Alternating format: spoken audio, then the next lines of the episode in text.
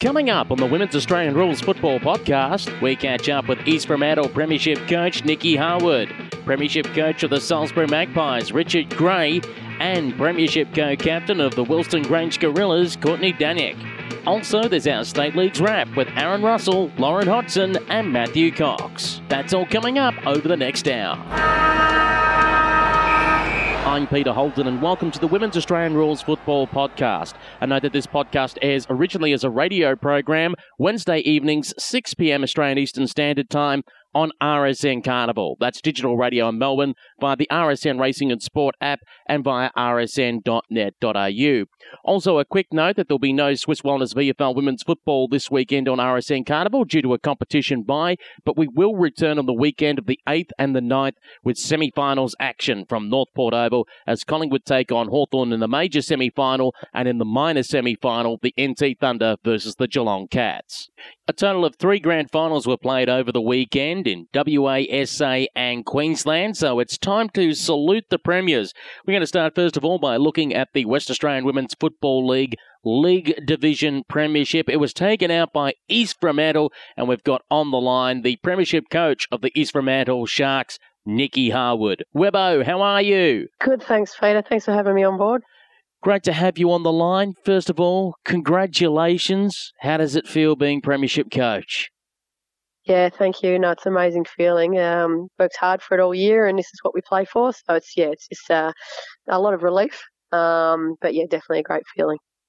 Were you even perhaps a little surprised by your side's dominance throughout the year to be minor premiers? Yeah, definitely. I didn't expect it, that's for sure. So um, we knew that we just oh, we just trained hard and just uh, played each game uh, on its own merits. And then, you know, when we uh, won against, um, I think it was Swan Districts in the first couple of rounds, and then against Subiaco, then we were kind of, you know, we're, we're thinking that we, we could possibly have a chance. But just, you know, you never know against some of those sides. They have, you know, each side has good days and bad days. So we just took it as it came. How was the fielding leading up to grand final day? We know that over the last few years, um, Subiaco, as they were then known as Coastal Titans and Swan Districts, had dominated a fair bit. It had been a little while since East Fremantle's last flag. How were the nerves coming into it? Yeah, really good. We just we just um, kept it like another round. So we actually I was calling it round 19 instead of the grand final, um, just because sometimes you know players get a bit overawed by the occasion.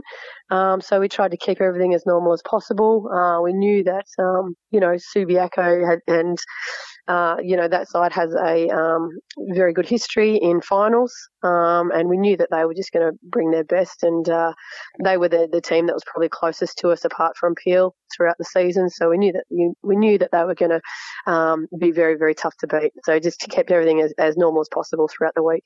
You got off to a good start out of the blocks, leading by two goals a quarter time. Yeah, uh, throughout the whole season, I went back and had a look at our goal scoring and our, you know, our quarter by quarter scoring, and our first and our fourth were our best. So I was pretty um, confident that we could get off to a quick start, and uh, you know, and wasn't surprised that our our second and third, probably probably more so our third. I don't think we scored at all, but it wasn't a surprise that we didn't really score that much um, and then thought that we had enough in the tank to bring it home in the end. So, um, but yeah, definitely the first quarter I think set it up for us.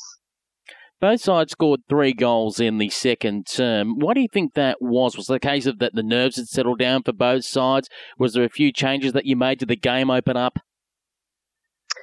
Uh, I don't know. I think that both teams settled quite quickly. Um, you know, well, actually, we probably settled a little bit more in, in the first quarter than than Titans did. But then they came out and just, um, you know, and then really brought the pressure to us. We brought insane pressure in the first quarter, and then they matched it in the uh, for the rest of the game.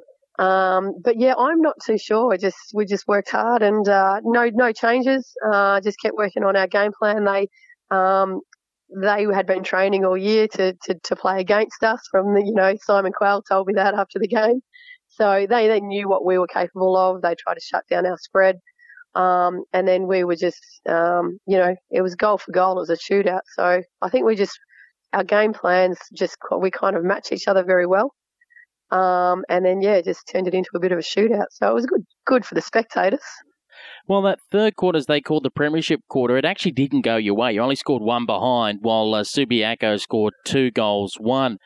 What's the feeling like in the huddle at three quarter time, and what did you say? Because at that stage, Subiaco's got the momentum, and when a side's got momentum like that in the grand final, it can be very hard to stop and try and turn back around. Yeah, I agree. Um, yeah, I was uh, just trying to keep as calm as possible and just try and stay stick to what we knew how to do. We're trying to open up the game, get other runners into it again. Um, we were we were pretty poor around stoppages. We were letting um, and Stubbs get the taps, and they just would get it on their boot pretty quickly and, and kicking it forward. So uh, we were trying to trying to shut them down. Like I was putting a lot of um, onus onto our midfielders, um, and then just uh, yeah, just just to keep the run going, the work rate up, and uh, obviously our tackle pressure. So play, I wanted to play a little bit more defensively, and then just try and turn the tide into to our way and take our opportunities, which uh, we were fortunate enough that Cara Spruian uh, kicked that goal and. Uh, you know, uh, Ashley Gomes uh, unfortunately missed the open goal, but uh, you know, at least we we were up by a few points then anyway. Yes, because in that final quarter, the first couple of points actually did go Subiaco's way, so you gave up the lead. How was those tense moments before Kara finally kicked that one from directly in front? Yeah, pretty intense. I'm not. I'm a pretty nervous coach up in the box, but um, you know, it's just not knowing what the outcome's going to be, and and the the whole game can can turn in a matter of seconds. Um, so yeah, so I was pretty relieved when she kicked that goal, and then um, I, I played a very defensive game after that, so I think we're up by about four points at that stage, and uh, I think that was about seven minutes left to go. Um, so I put Gooch, Evie Gooch behind the ball, um, and yeah, and then just played a really uh, defensive game, trying to lock it down and get stoppage after stoppage. So, uh, and pretty much just play down the line to try and waste time with stoppages. So it worked for us. Um, but yeah, very, very intense. I didn't watch the last two minutes because I was just too nervous. I'm trying to test your memory here, but who was the first person to hug you after the siren went that that's it, your premiers? Um, I think it was one of my water carriers. um, you know, like my water runners, because I kind of um, was uh, I was in the um, the change rooms watching the time clock go down for the last two minutes. So when the siren uh, went, I actually wasn't out on the field because from the Claremont change rooms, you can uh, out the race, you can see the time clock. Um, so yeah, so when the siren went, I just kind of wandered out onto the field, and everybody else had gone across to the far side of the wing where the, you know, the, where the stoppage was. Um, so yeah, as soon as I got to the to the big crowd out there, I think it was my, a couple of water runners, and then whoever crossed my path. So yeah, it was a good feeling we know it's always hard to try and pick who your favourite players were in a grand final, but for you, who stood up best? And more importantly, who were a couple of the unsung heroes, those that may not have dominated the stats, but were given a job on the day and did that job to perfection? Uh, I thought, um, so for me, I thought uh, Shazzy Wong was pretty unlucky not to get best on ground. Um, you know, I thought Pisco was great as well, so I would love to have seen both of them get it. Um, but yeah, so Shazzy Wong uh, played on a wing the whole day, and just her tackle pressure and her quick hands out of packs and just quick movement by foot is, is amazing. And I seriously hope she gets picked up in the draft um, by someone because she deserves it. Um, and also, uh, Philippa Seth uh, had a job on Hayley Miller. So we played her in that role because uh, we knew that we could that Phil would keep up with her with speed, and also she can play defensive, but also if there's a ball there to be won, she could play offensive as well. Um, Katie and Lodge played on uh, Amy Lavelle, hmm. um, so she played a, a, pretty good good defensive role on her. Um, we had we had a few, we had a number of players. Uh, Julianne Norris, who took that saving mark in the in the last uh, two minutes in our back line. She played on Trisha Lake for most of the day, but also took Pisco when Pisco went forward. Um, so yeah, a number of, of girls played played roles for us. Am I right in saying uh, there were a couple of retirees as well after the game for the Sharks? Yeah, absolutely. So we had um, Tara Avery, who has played um, for us for a number of years. So she's um, she retired after. She didn't tell anyone, uh, so she just wanted to play the game, and uh, see how it panned out. But she was always going to retire after that game. And then there was also Steph Wills, number 17, uh, who plays in our back line, she's retired after uh, a number of years with us also. Was there any moment after the game, or perhaps on Mad Monday, that any of the players actually took you aside, just personally one on one, and just, I guess, open up their emotions about what this grand final victory meant to them? Oh, a number of them, yeah. Uh, yeah, and I couldn't tell you just one of them, but uh, but a lot of them, like you know, we had 16 uh, year old Roxanne Rowe, who um, you know played. It's her first year playing in the league because she's actually still eligible for youth girls. Uh, she took some amazing marks and kicked a couple of goals, and um, so yeah, it's a pretty special moment for her and her mum.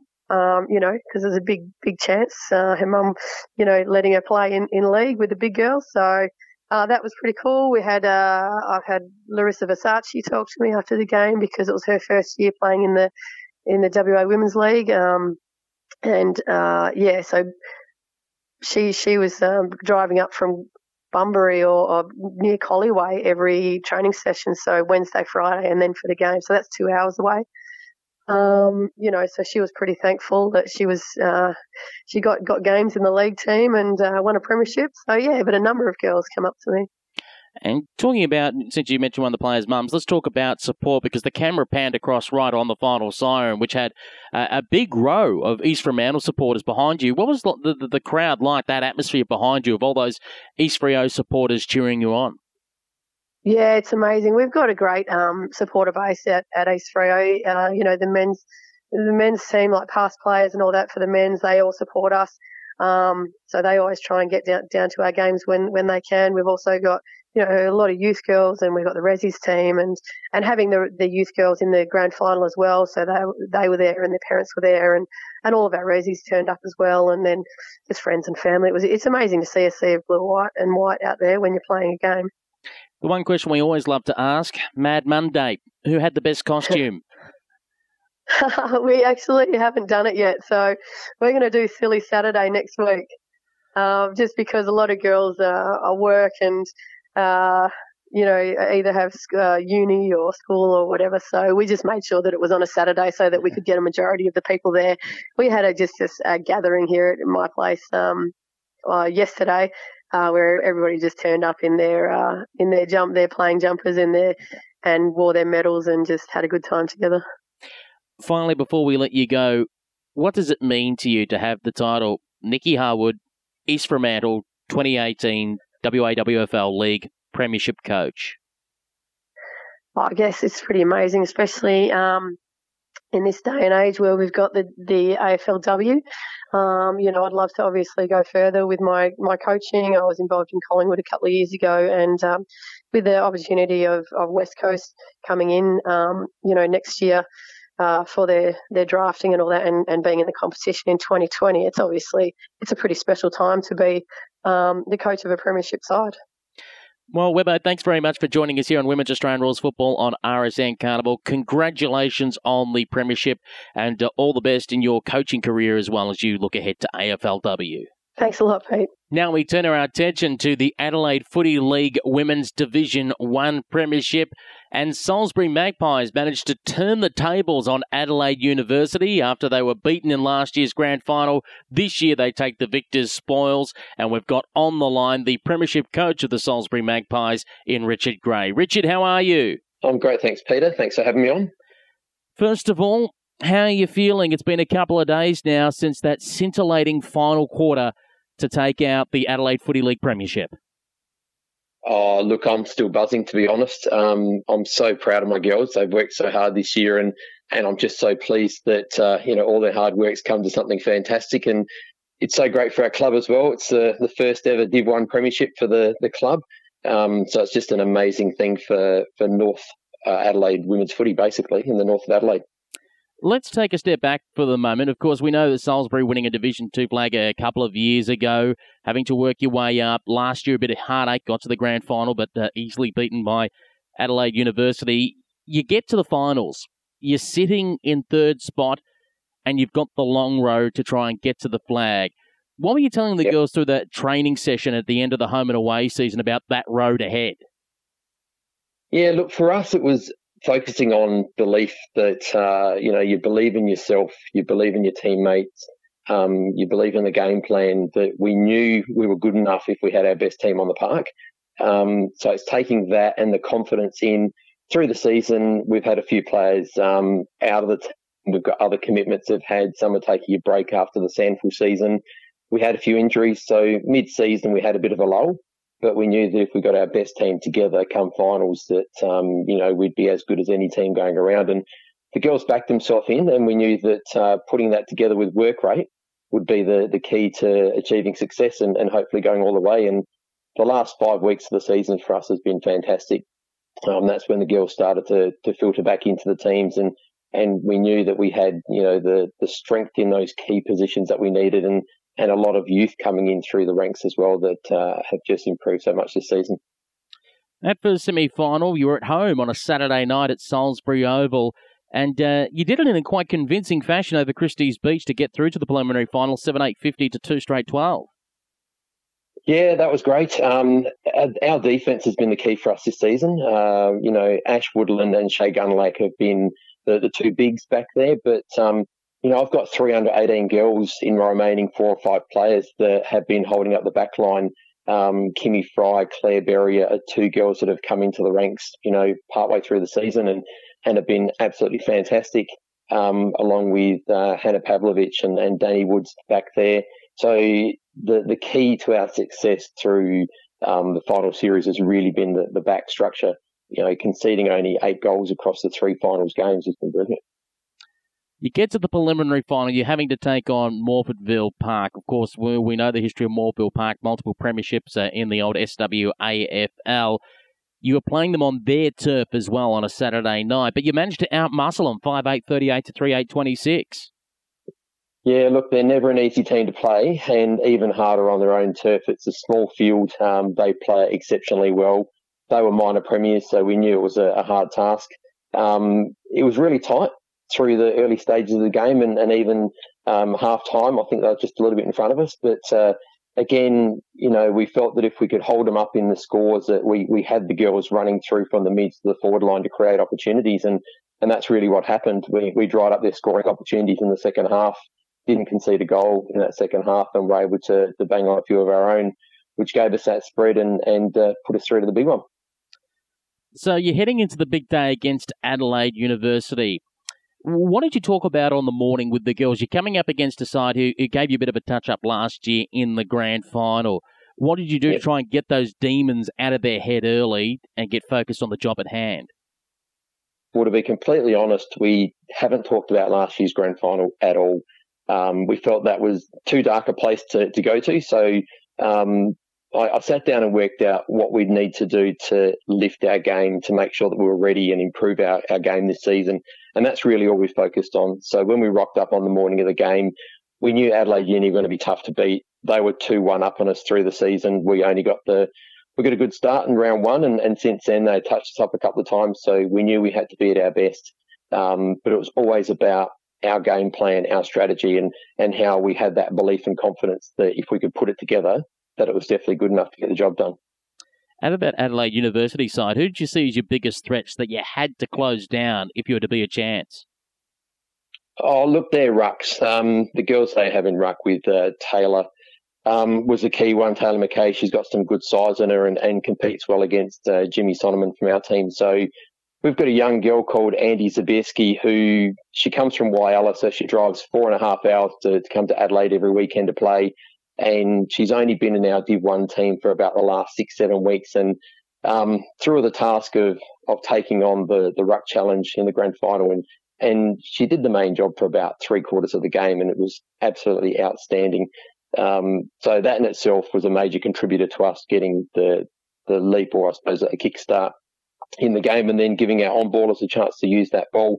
But um, Adelaide Uni's midfield strength, they've got some really good runners in there you know, I could rattle off five or six names, and it was all about us making sure that we're either first to the contest or if they were, that we are right on them. So they felt that presence all the way through.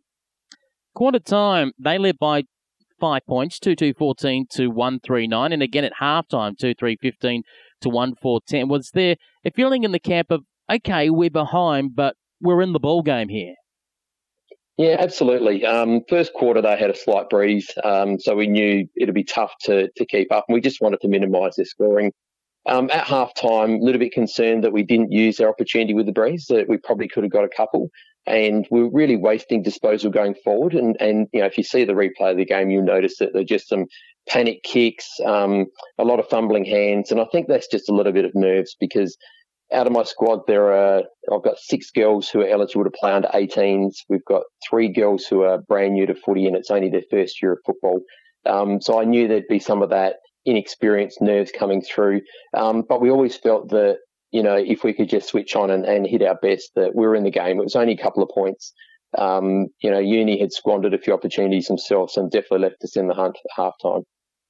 Three quarter time, they extended the lead by goals 3 4 22 to 1 5 11. You're down by roughly two goals in a grand final. What's your approach as a coach? Do you prefer to be cool, calm, and collected giving the orders, or is this, or did you feel it was personally a time to, that's it, we've got to bring the fire and the passion and go for broke? Yeah, look, there's a combination of both. You you can't be cool and calm if you're trying to motivate the girls, but you've got to tap into their their inner hunger, and and that's really what it was. It was just saying to them, you know, how much do you want this? That we really haven't put our best game out on the park, and and you know we know we can take this out you know, look at yourself, look at each other. You know, we're here to do this. Um, there's no more chances left. There's 20 minutes to go, and you've got to give it absolutely everything you've got. And looking at the girls, you could see the hunger in their eyes. You could see that they were they were really turned on, switched on by that. And uh, we we always felt that if we got the first goal in the last quarter, then the rest would follow, and and they'd they'd get that belief because again, it was tapping into you have to believe you're good enough if you're going to make this happen. And um, it was really about motivating them to find that, that inner belief. Despite the obvious of obviously kicking the ball between the big sticks and getting a goal, is there a moment in that final quarter, a one percenter, a small effort, a kick, a handball that you thought, right, we're on here, we're on? Um, there's probably not a one little thing that that showed me that we're on, but there are a few girls in the forward line that that you could just see flick the switch. Um, you know, uh, Sophie Hoyle was brilliant the last quarter. She had a hand in all four of our goals. Um, O'Brien, just that toughness to, to have some defensive um, game about it, to keep the ball locked into the forward line. Shannon Murphy, who's brand new to football, was just in there, just competing really hard. And you could just see little bits and pieces like that from the girls who who'd been down a little bit through the first three quarters, and and they were just hungry and and they were were operating at their best, and and that gave me that feeling that yeah, if we can get that first one on the board, then we'll back ourselves in from there. Were you even surprised by how much you took control that final quarter? You kept them scoreless while you put on four goals five. Yeah, look, um, a little bit of surprise um, because I know how good Uni is, and, and when you're up in a grand final, you've got that momentum. It takes something pretty significant to, to swing that around. But at the same time, you know, I know how good my girls can play when they they do uh, hit their straps. And you know, a few weeks before the final series, we were playing against Fitzroy, and it was fairly tight through the first two three quarters. And in the last quarter, we, we kicked eight goals to zero.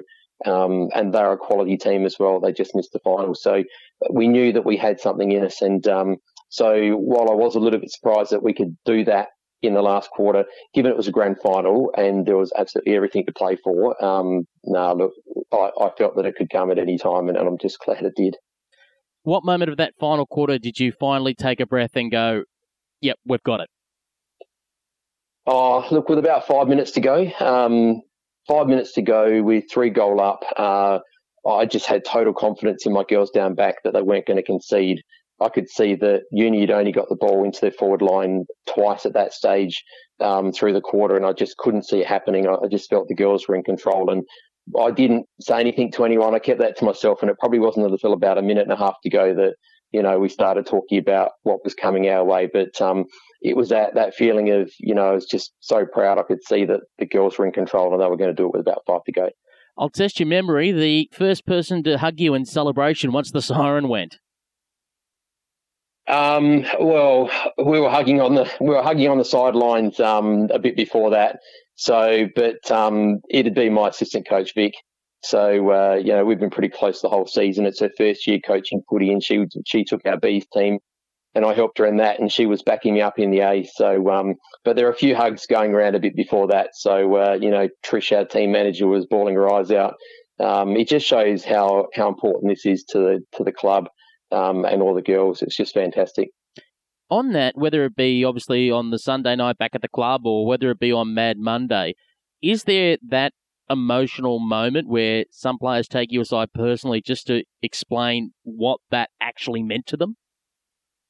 Yeah, yeah, it was at the club that night. Um, you know, there were a couple of the girls, and the more senior girls that you know have been around the club for a long time, played a lot of football at SANFL level, um, understanding how important this is to them, um, to the club, and, and that they may not get a chance to play in such a significant game. Um, I had a few of them just take me aside and, and you know thank me for the amount of time and effort I've put in with them and, and that they've really loved the journey. Um, but you could just see the emotion, you could just feel it. And um, yeah, it's a special moment that you can share with them one on one to understand exactly what it means to them and, and you know, where they've come from and, and what that's going to do for them moving forward. I know as a coach, it's hard to try and pick favourites about who played well in the grand final, but from your point of view, who did the job? Not only just obviously the best on ground as a star, but those players that might not have racked up the stats, but you set a particular job to and they did it with uh, perfection on that day.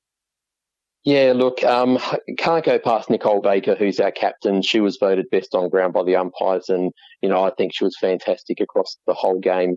Um, but two young girls in particular that that I thought were brilliant. Um, one is Maddie Freeman she comes from Mount Gambier, so she drives five hours every weekend to come up and play with us. And, and, you know, start of the season, she said to me, what opportunities lie ahead? And I said, will you come out and give it your best and we'll see how you'll go, whether you make the Div 1 team or not. And not only did she make the team, but in the second half of the season, I think she's been our best player. She's just so tough for a small girl that gets smashed around the park. She was in everything on the weekend. Um, so I can't credit her enough. And as I said before, Andy Zabeski and Ruck to to ruck for three quarters of, of, a game on a big oval like Audi Arena against some tough opposition. Um, that's just outstanding. And and she's a 16 year old girl, so she's got so much future ahead of her, and she's improved so much. Um, in addition to that, Britt Perry, uh, we've picked her up from Angle Vale, which was a Div 2 team last year. She's an outstanding footballer. She's just so composed, so balanced she knows she's targeted every time she puts her hands on the ball. Um, but she took the hits, she got up, and, and she just persisted all the way through. Those four girls in particular were, were rock solid across the whole game. Um, but there's a heap of others in there. Monique Holick, um, just brilliant, work rate, fantastic, plays on a wing, and she's the first person to run back into defence to help us out when the ball goes back there. Um, and then you get at the forward line, and, and, what do you know? She's showing up there as well. She's just got a, an engine that just goes and goes. Um, so bits and pieces like that that just some of the girls look to. They're, they're inspirational when you don't have to be, you know, a hundred game player or, or an experienced player to be inspirational in the park. And, and I think there are a few of the young girls that can definitely hold their head high on the weekend. Looking ahead for some of the girls, there's obviously the AFLW draft coming up on October 23rd, where they get picked up by the Crows or they nominate for a pull in another state. Um, yeah. how, how many are hopeful will be at least in the mix of being considered by the clubs to be drafted? Yeah, look, I'd, I'd say four stand out straight away. Um, we've got Caitlin Rosenzweig, um, who's played out of half forward for us this season, and she's been outstanding. She bagged two of our four goals in the last quarter, and um, our leading goal kicker, she's been training a bit with the Crows, and she had a game with the NT Thunder in the VFL this season. Um, so she's definitely on the radar there. Ash Woodland, who's been our centre half back, um, outstanding season. She's a tall, but she has the agility of a small, really strong running capabilities, um, which has been great for us.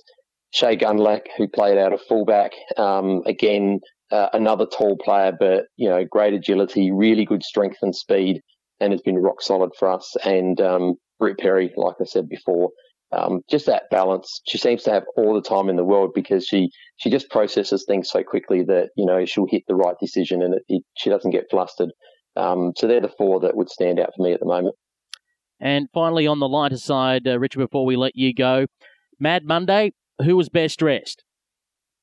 Um, well, I wasn't part of the dressing up stuff, so I'm not sure what they got up to. But um, I stuck around to the early hours of the morning on the Sunday night, and um, I let the girls do their own private partying on the Monday as well. So I'm sure there would have been some crazy characters out there doing all sorts of weird things, but uh, they're the sorts of things that coaches tend to stick away from and let the girls just enjoy on their own.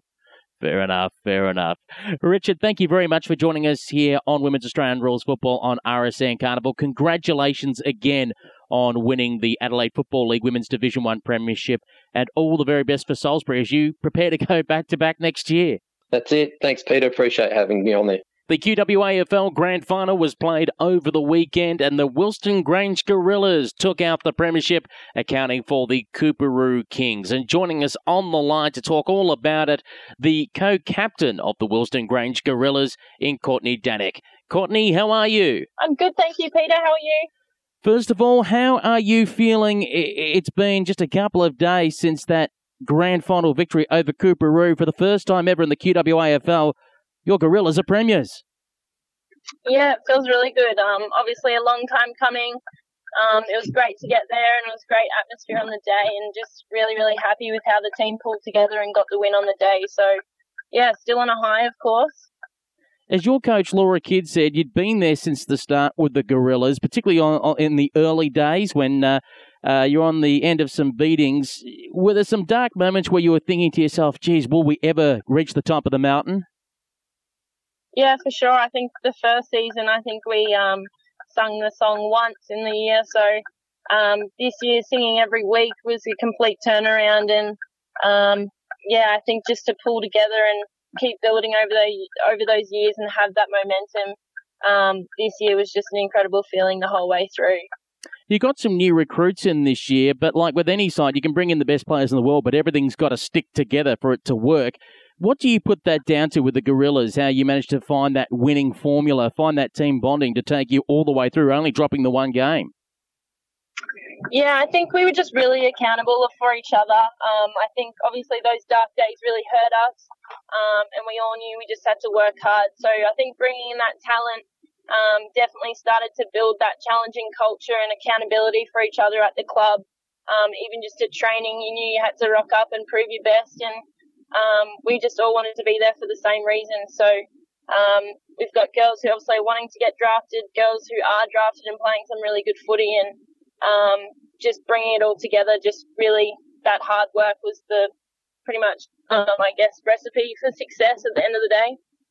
You won your way through to the grand final directly from the major semi final. Do you think that was a, a, a positive or a negative, considering the fact that you had the week off so you could rest, but because you're playing in your first ever grand final, did the nerves start to hit during that two week period? Um, yeah, I think there was definitely positive negatives. I personally, I think there was a few of us that needed the week off just for our bodies to have that rest. Um, but I think the momentum also just with that extra game would have been good because we had a few buys late in the season. So um, I think, yeah, at the end of the day, it probably did hurt us in that first quarter on the final uh, when Cooper came out firing. So, um, yeah, it was good and bad, of course, but I think we still had that momentum and willingness to just put everything on the line on the day. Let's talk about the start. The first quarter, Coorparoo jumped you 2 2 14 to 1 straight 6. What did Laura have to say to the team at quarter time? Uh, I actually beat her to it. I um, called the girls in really quick and yeah, just said this is not what we're here for. Um, we didn't work this hard and um, to get like this, so um, that's not what we're known for. So let's turn it around and make make it our day, not theirs, pretty much. And then um, yeah, Laura just followed suit. So um, yeah, she was. Our last five minutes was probably the only positive of that quarter, but the first start we probably just played into their hands a bit too much and just weren't ready for it. Half time, you led by one point. It was all on the line. How was the mood in the rooms, uh, uh, in the change rooms at the halftime break? Um, yeah, actually pretty good. I think um, it was well, it was meant to pour down all day, and it turned into be um, humid as probably has ever been this year. So um, everyone was just trying to get fluid into them and um, have a good rest. Uh, I think we knew um, it wasn't over. We knew we had to come out there and fight. Um, the whole season, our third quarters hadn't been great, so um, we'd been working on that the whole year and just couldn't get it. So to come out um, after that, that was a real focus point for us. And we knew third quarter's premiership quarter, so we just had to pull it out. And it was the old cliche because you kicked three goals to one to take a hold of the lead by 14 points at three quarter time. What was the focus going into the final quarter? Because there, there is sometimes a chance where teams will shut up shop a little too early and allow the opposition just to keep attacking, attacking, attacking. You feel like you're under siege. What was that approach coming into the final term? Yeah, we knew Cooperi weren't going to give up, and um, we knew that's what happened in the final last year. So um, that was in the back of our minds, and we knew it'd be in the back of theirs. So um, we just knew we had to get out quick and um, just keep working. And then once once we thought we'd be safe, maybe two or three up, um, then we could settle and enjoy it. But we knew there was still a job on the line that we had to do. So um, that was really the main focus point going there. At what point of the final quarter did you actually think to yourself, I think we've got this? Oh, um, tough question. Um, probably, um, I think I went off for a rotation probably 15, 20 minutes into the quarter, or 15, I'd say. Um, went off for a rotation and just started actually looking at the field and the play and thought, yeah, we've probably got a good chance at this. We just need to hang in there. Um, so probably I would have liked to maybe think that in a little bit more, but I'll take it, that's for sure. Is there at any stage, whether it be the final siren, lifting the cup, quiet times on a Sunday, or even in the middle of Mad Monday, does it actually hit you for a moment? You're just sitting there, everything comes flooding back of every struggle that you've gone through to get to this point to go, finally, that cup's in your grasp?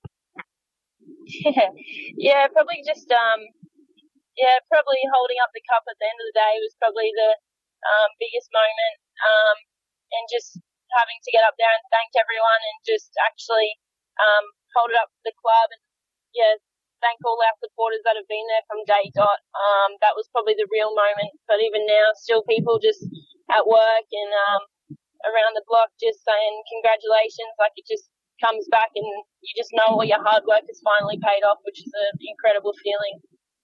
Now, this next question, I know it's like trying to pick your favourite children, as they say, but from your personal point of view, who did you think really stood up the most for Wilston Grange on Grand Final Day?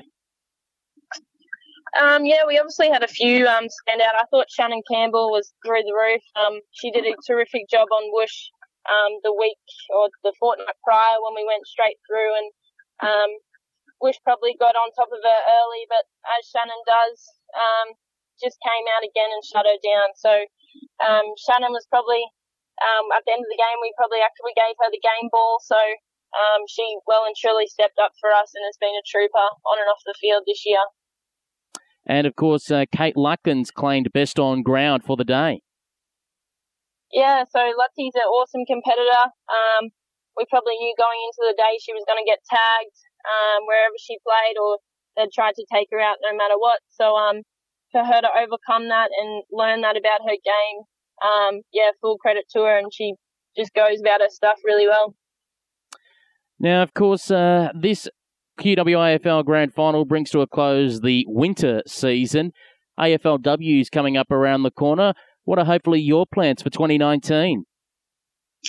Yeah, I'd really love to uh, be involved in 2019. Um, at this stage, I think I'll be sticking my hand up in the Melbourne draft. Um, and see what comes from that. I'd love to go down there and experience footy.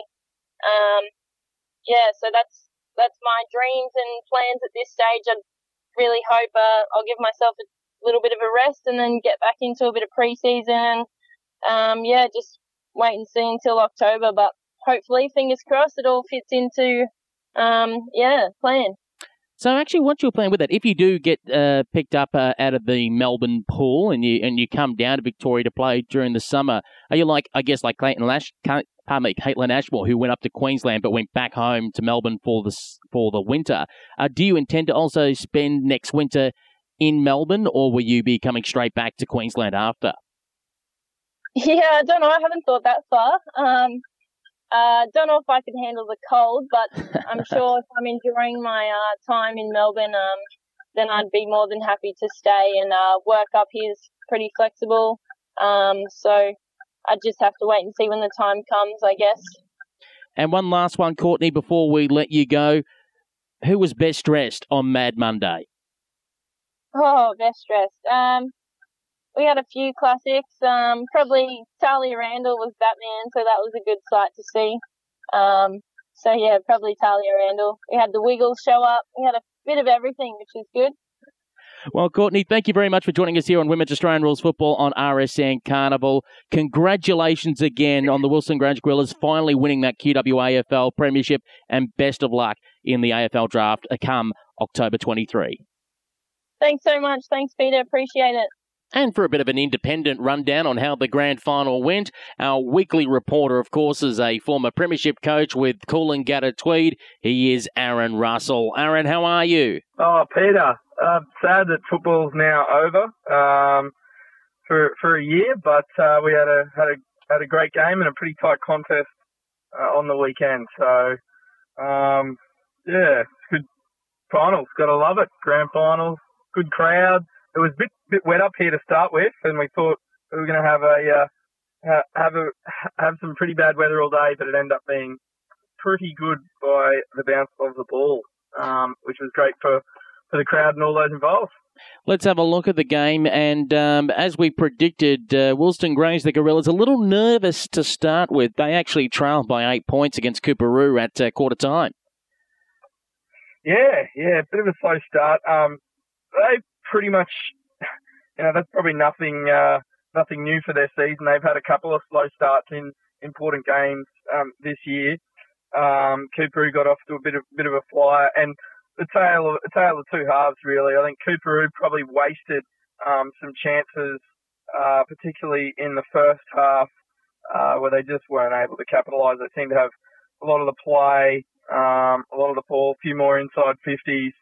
Uh, they just couldn't do it. And I think we were sort of talking about it last week. They really needed to capitalise on everything when they went forward if they were going to be a chance um, and, and knock them over. And they had to sort of do most things right and be pretty efficient when they went inside 50. And they just weren't quite efficient enough, I think, um, particularly in that first half. But they was look one point one point in it at half time um, was Coorparoo. I think uh, third quarter was pretty pretty interesting uh, as well. I think again Coorparoo blew their chances.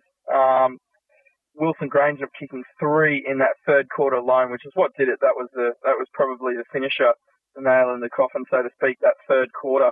Um, Lutkins was absolutely sensational. I think that's sort of when she stepped up that third quarter and last quarter as well, because Coorparoo kept coming really hard in the last. Um, Kate Lutkins was uh, phenomenal, um, just just cutting off possessions at will, peeling off her player um, whenever she felt like it, and and Coorparoo just kept kicking to her. It almost seemed like if you're a Cooper fan, you'd think your only plan go ahead here is is the get away from Kate Lutkins, but um, they kept kept giving her the footy, and she just found it brilliantly. Uh, again, second second half they missed some chances. They took a mark in the goal square, and um, Janae Govan played on uh, about a metre out and got run down from behind. Um, just just no awareness and, and, and sense there. I think she really needed to just walk back and take that shot from a, metre out. Wushner also missed one from about 25 out directly in front, which she'd normally slot, and she just instead of going back and having it again, she played on and tried to tried to run around onto the left and and, and snap it through. Um, so yeah, a couple of chances gone begging there for Coorparoo, and be bitterly disappointed having gone to two down two grand finals in a row now. Um, that's I know what that feels like the first time, and you just you just feel for the players.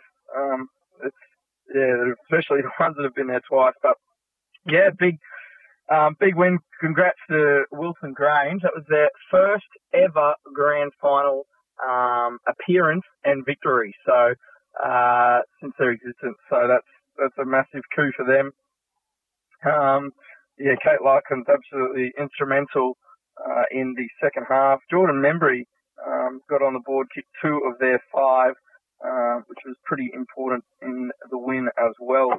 Peter. Um, but that's pretty much how we saw it uh, here at Leyshon Park. And what's pretty encouraging for Queensland women's football as well is that over the four grand finals gone, we've had four different premiers from Coorparoo, Coolangatta Tweed, Yeronga South Brisbane, and now Wilston Grange. Yeah, absolutely. Um, I think the last sort of dynasty we had was uh, Coorparoo um, at the beginning of that that uh, that that four way, and they they'd won what two or three in a row, two two in a row, and were undefeated for quite some time um, throughout season fixture. So uh, yeah, it's great, great to see different teams um, getting up and winning and having their their chance at it, and we can only hope that next year it's going to be a tight contest, um, you know, across the board, and those sides that are sort of sort of down the other end, maybe they get a chance to play finals, and um, it's a tight contest again, and and who knows, uh, uh, we might see a different two in the grand final again. Well, Aaron, thanks very much for joining us here on Women's Australian Rules Football on RSN Carnival. And uh, hopefully, we look forward to catching up with you sometime in October just to get your thoughts on who might be some of the Queensland players to look out for come the uh, AFLW draft on October 23. No worries. Fantastic. Thanks, Peter. Let's continue our State Leagues wrap by quickly having a look at what's happened in the Tasmanian State League women's competition. Their final round, round 18, played over the weekend, where Launceston 13 20 98 defeated Burnie, just the two behind, and Glenorchy 3 7 25 went down to Clarence 6 8 44. The Tigers having the bye. The ladder ended up like this Glenorchy on top of the table with 12 wins, 2 losses. Clarence in second with 10 wins, 4 losses. Launceston in third with 10 wins and 4 losses. The Tigers in fourth with two wins and 12 losses. Burnie finishing last with one win and 13 losses at the regular season end. In the UNSW Canberra first grade women's competition semi final action was played over the weekend where Belconnen 4 straight 24 went down to Eastlake 11 3 69. Queanbeyan 6 8 44 defeated Ainslie 2 1 13. They've got a preliminary final coming up this Sunday, the 2nd of September at 4 p.m. at UNSW Canberra Oval, where Belconnen host Queanbeyan. Time to get some predictions for semi-finals action in the AFL Sydney Women's Premier Division. And joining us on the line, our regular reporter and Lauren Hodgson. Lauren, how are you? Yeah, really well, thanks, Peter. How are you? Not too bad at all. Finally, after a week off for a competition bye, we do have finals football in Sydney. Let's start first of all with this doubleheader at Blacktown International Sports Park over one by looking the game that's being played on Saturday, 10 a.m. Uh, it's the major semi-final winner goes straight through to the granny. Macquarie University versus the UNSW Eastern Suburbs Bulldogs. Yeah, look, I mean, this should be a fantastic match. Um, you know, both sides have obviously had really great seasons. Mac Uni have only dropped the one game, uh, and both sides have been tested in the last couple of weeks of the home and away season you know, coming up against uh, Sydney Uni. Uh, I mean, look, they, they both narrowly beat Sydney Uni, but uh, yeah, look, definitely, um, definitely they've had some tough games. Uh, look, I'm gonna, I think it'll be a really close one, um, but I'm gonna tip Mac Uni within two goals. And finally, the elimination final. The winner goes to the preliminary final next week. The loser, it's season over. It starts 1 p.m. at Blacktown International Sports Park on Sunday. Auburn Penrith Giants versus the Southern Power. Yeah, well, that's a replay, obviously, of the last uh, home and away game um, for the season. Uh, look, I think the, the margin will be a lot closer than it was in that last round. Um, but I think Auburn Penrith probably have a bit more depth than Power. Um, Power are getting a, a couple of key players back for the final, um, but I don't think it'll be enough to make up the margin from the last game. And um, I'm tipping the Giants by uh, also uh, within two goals. So I think both finals will be really close. Well, Lauren, thanks again for joining us here on Women's Australian Rules Football on RSN Carnival, and we look forward to catching up with you next week as we review the semi-finals and preview the preliminary final of the AFL Sydney Women's Premier Division. Yeah, really looking forward to it, Peter, and uh, good luck with your calls during the finals uh, down in Melbourne. And finally, it's time for a rundown on everything that happened in the final round of the Swisse Wellness VFL women's competition. And joining us on the line, our lead caller here at RSN Carnival is Matthew Cox. Coxie, how are you? Oh, still recovering from the performance on Saturday afternoon from Darcy Vescio, Pete. It was something spectacular that we'll no doubt review in depth in in a moment. But uh, for me, that was the best performance I've ever seen on a football field field, and it was certainly a privilege to be a part of the call. And that was wasn't the only thing that caused uh, a little bit of excitement on the weekend. Given Williamstown also had a good win over the Muggers, which we were fortunate enough to broadcast to finish off their season. Let's start first of all by looking at the game that was played on Saturday morning between the two sides who will debut in the AFLW in 2020. It's the Saints versus Richmond, and the Saints 3 4 22 went down to the Tigers 4 1 25. Yeah, fairly tight contest up until three quarter time. Um, in fact, only one, uh, two goals were scored in the opening half of football. In fact, they were both scored in the first quarter, one goal apiece to both sides. Saints were able to get a minus score in the second quarter to take a one point lead in at half time. Uh, they added a goal and two behinds in the third term to uh, keep their noses in front, but the Tigers somehow managed to, to get an extra goal in the final term to be able to take the game out. It's uh, slightly better for them considering their recent month of footy hasn't been the greatest. They've had, a couple of big losses and a couple of tight ones in there as well. Southern Saints, after uh, an up and down sort of year, they started in blistering form, had a bit of a rough patch in the middle of the year, uh, got some good results in recent weeks, uh, but will be walking away from the loss on the weekend a little bit disappointed, considering that they were certainly in the hunt for the match. But as you said, both of these sides, they've got an eye towards the AFLW 2020 season. So they'll be uh, keeping an eye on developing their talent over the coming uh, year as they prepare to head into next year's Swisse Wellness VFL women's competition. The goal kickers on the weekend for the Southern Saints, Munn kicked two and DeAngelis kicked their other, whilst the two goal kickers on the weekend, Dixon and Bernardi both getting two apiece. Leading disposal getter in this game was Drennan with 28 touches. In fact, there were three players that racked up 28 touches on the weekend. Brown also uh, recorded 28 for the Southern Saints, whilst Monahan continued her impressive season and capped off her impressive season rather with 28 touches, two marks and laid six tackles. And just quickly, a bit of news out of the Tigers from the last few days with Jess Kennedy winning their best and fairest for the 2018 season. Congratulations to her. Yes, congratulations to the Tigers captain on winning the inaugural BNF for women's footy at Richmond. Let's have a look at the game that was played at Box Hill City Oval. It was the battle for second on the ladder, the double chance. It was Hawthorn versus Geelong, and the Hawks came out on top 6 5 41 against the Cats 3 7 25 yeah, it was all level at quarter time, 1-1 apiece. Hawthorn jumping out of the blocks in the second term to create a little bit of buffer at half time and were able to hang on to that uh, right up until the final siren.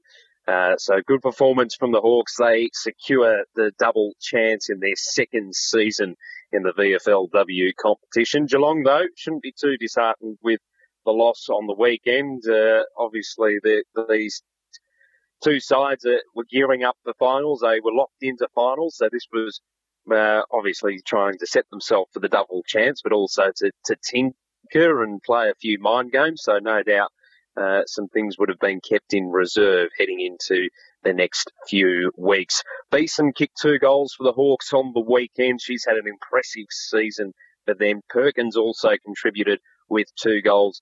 Diet and Dillon, the other goal kickers for the Hawks on the weekend, whilst Darby, Darby, sorry, Mia-Rae Clifford and Madeline Keryk were the goal kickers for the Cats on the weekend. Leading disposal getter on the ground in this match. Uh, it's no surprise to say Rochelle Cranston racked up 25 touches on the weekend, took three marks and laid five tackles. Madeline Keryk also important, racking up 24 touches and laying nine tackles whilst Rebecca Beeson also, or in addition to her two goals, racked up 22 touches on the weekend, laid six tackles and took five marks. So an incredibly impressive performance from Rebecca Beeson, who's had a great season with Hawthorn. Collingwood secured the minor premiership by defeating the Casey Demons 9-7 61 to 4-5 29.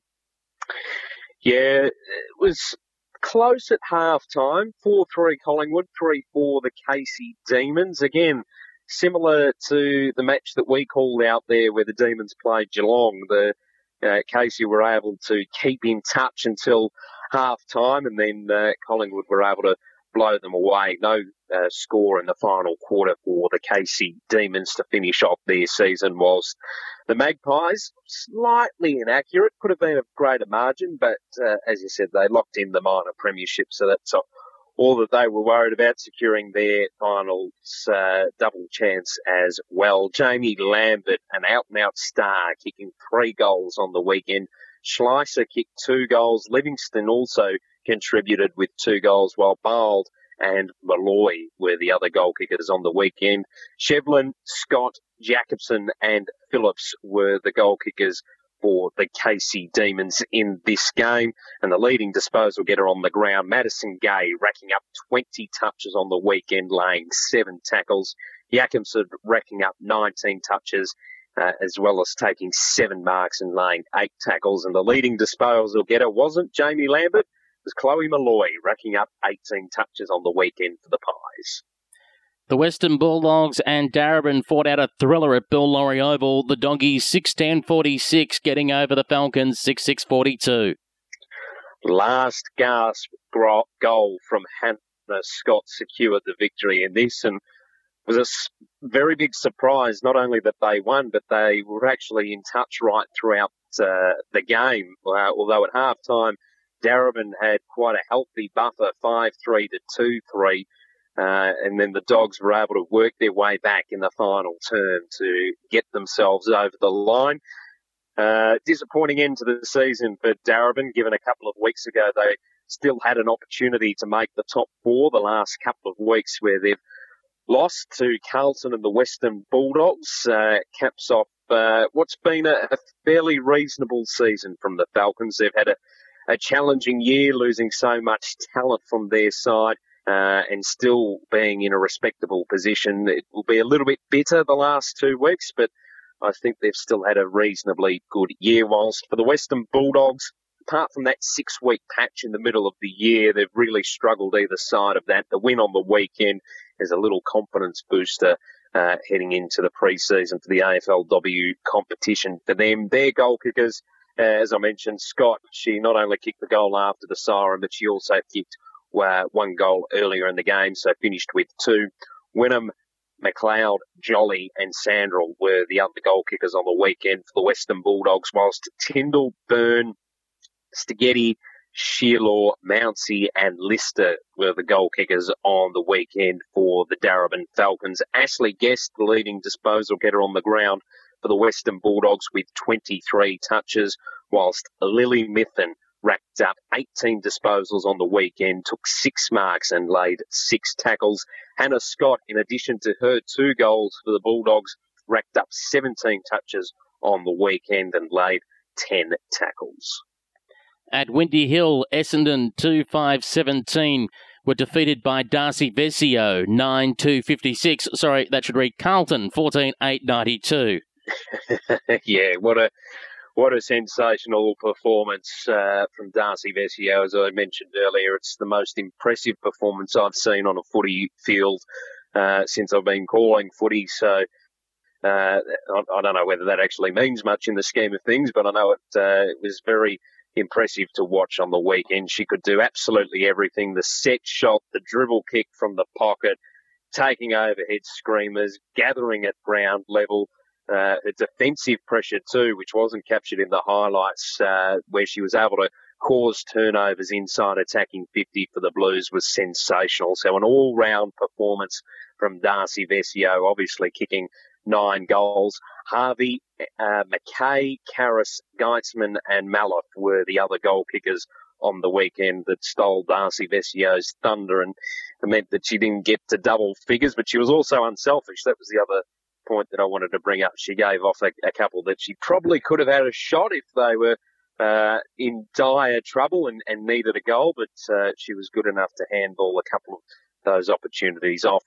For the Bombers, uh, their disappointing season came to a close on the weekend. Again, struggling to hit the scoreboard. Didn't kick a goal in the opening half of footy, just one minor score. Heil and Quigley were able to make it look a little more respectable uh, in the second half. But beyond that, uh, they've had a really struggling season. We know it's a, a, very inexperienced group that have been working hard to try and gel together over the last few months. Um, but unfortunately for them, we're only able to come away from 2018 with one win on the board. Leading disposal getter in this game, overshadowed by Darcy Vescio's performance, was Gab Pound. She was sensational. Largely played a, a, role in the midfield on the weekend and at times was coming off half back. Racked up 25 touches, took four marks, laid two tackles as well. The leading disposal getter for the Bombers on the weekend was Courtney Ugle, racking up 19 touches, taking four marks and laying four tackles. And uh, Haley Bullis, we've been keeping an eye on her tackle count throughout the season. She only uh, laid four on the weekend, so it was a little quieter than normal. Only the one game on the Sunday, which we covered here on RSN Carnival, and it was Williamstown racking up their third win in a row to close out the season 10 7 67, a dominant performance over Melbourne Uni 4 5 29. Yeah, real dominant performance from Williamstown, a solid performance. They just look uh, a lot more structured around the ground and were a lot more accountable. And potentially a little more hungrier at the contest on the weekend. Uh, Melbourne Uni looked a little out of sorts, was, which was a little unusual considering that uh, they've had a reasonably reasonably good month of footy where they've been able to record uh, some solid wins along the way. Uh, standout performance in this game for me was not only Jess Duffin, who kicked three goals on the weekend and uh, racked up 18 touches, but uh, Mel Nickus for the Seagulls had a superb game. She had a tagging role on Emma Kearney on the weekend. She only racked up the six possessions, Mel Nickus, but she did keep Kearney incredibly quiet. She only racked up 13 touches on the weekend, which is a little abnormal. Usually we're seeing her up around the mid 20s to 30 marks. So great performance from Mel on the weekend potentially one to watch out for uh, in the future if she can continue to build up her tank. Also ensured that Kearney got a little bit frustrated uh, in the final term and she was dragged off the ground. So that's not what you're used to seeing from the AFLW best and fairest. So uh, a disappointing game, not only for Kearney, but for the Mugars on the weekend at Tin Alley. Two goals to Greiser on the weekend. She's been uh, one of their uh, standouts this season up forward, really providing some presence and a target up there so she can hold her head high. Runnels and Keeney were the other goal kickers for Melbourne University on the weekend, whilst for the Seagulls, Duffin kicked three, Garner two, Portelli, Whiting, Cameron and Paterno were their goal kickers leading disposal getters on the ground. Uh, no surprises that uh, Garner, Bruton, and Duffin all feature in the top four. Garner, 25 touches, six marks. Bruton, 21 touches, 10 tackles. And Duffin, 18 touches and six marks. Leading the disposal getter on the weekend was picked up 19 touches, took four marks, and laid three tackles. Well, Coxie, thanks again for that. Rapente Thunder, by the way, having the bye. The uh, ladder looks like this for the top four. Collingwood, Hawthorn, NT Thunder, and Geelong Cats will all play finals. But of course, it's important to note, Coxie, we're having the week off this weekend. It's a general competition bye, similar to what they've done in the AFL, and our semi finals action doesn't begin until the weekend after. No, little uh, little breather to rest them up. I think uh, we were anticipating that the state of origin game would have been back in play this year, but that's not to be. So all players have the week off, which I'm not sure who that actually favours uh, in the race because I know Collingwood, Hawthorn, and Geelong have been building momentum. The Northern Territory Thunder were looking good too. So I don't think anyone desperately needed a break. It will certainly help all of them, but um, curious to see how they respond coming out the other side. Could it throw up a, a, a few interesting results? Um, who knows? We'll have to wait and see uh, Saturday and Sunday week. Well, Coxie, thanks again for joining us here on Women's Australian Rules Football on RSN Carnival. We look forward to catching up with you next week when we preview the VFLW semi finals. No worries, Pete. And just quickly, no guesses as to who won the leading goal kicker as well. We uh, briefly mentioned that last week, but Darcy Vescio coming from behind with that nine goals on the weekend uh, wrapped up the goal kicking award in the VFLW. And that concludes things for yet another week. A reminder that this program airs originally Wednesday evening, 6 p.m. Australian Eastern Standard Time on RSN Carnival, Digital Radio Melbourne, the RSN Racing and Sport app, and via rsn.net.au. You can find this episode and all previous episodes of our program by going to SoundCloud, Google Podcasts, or Apple Podcasts and searching for Women's Australian Rules Football Radio. Until next time, I'm Peter Holden. Thanks for your company and bye for now.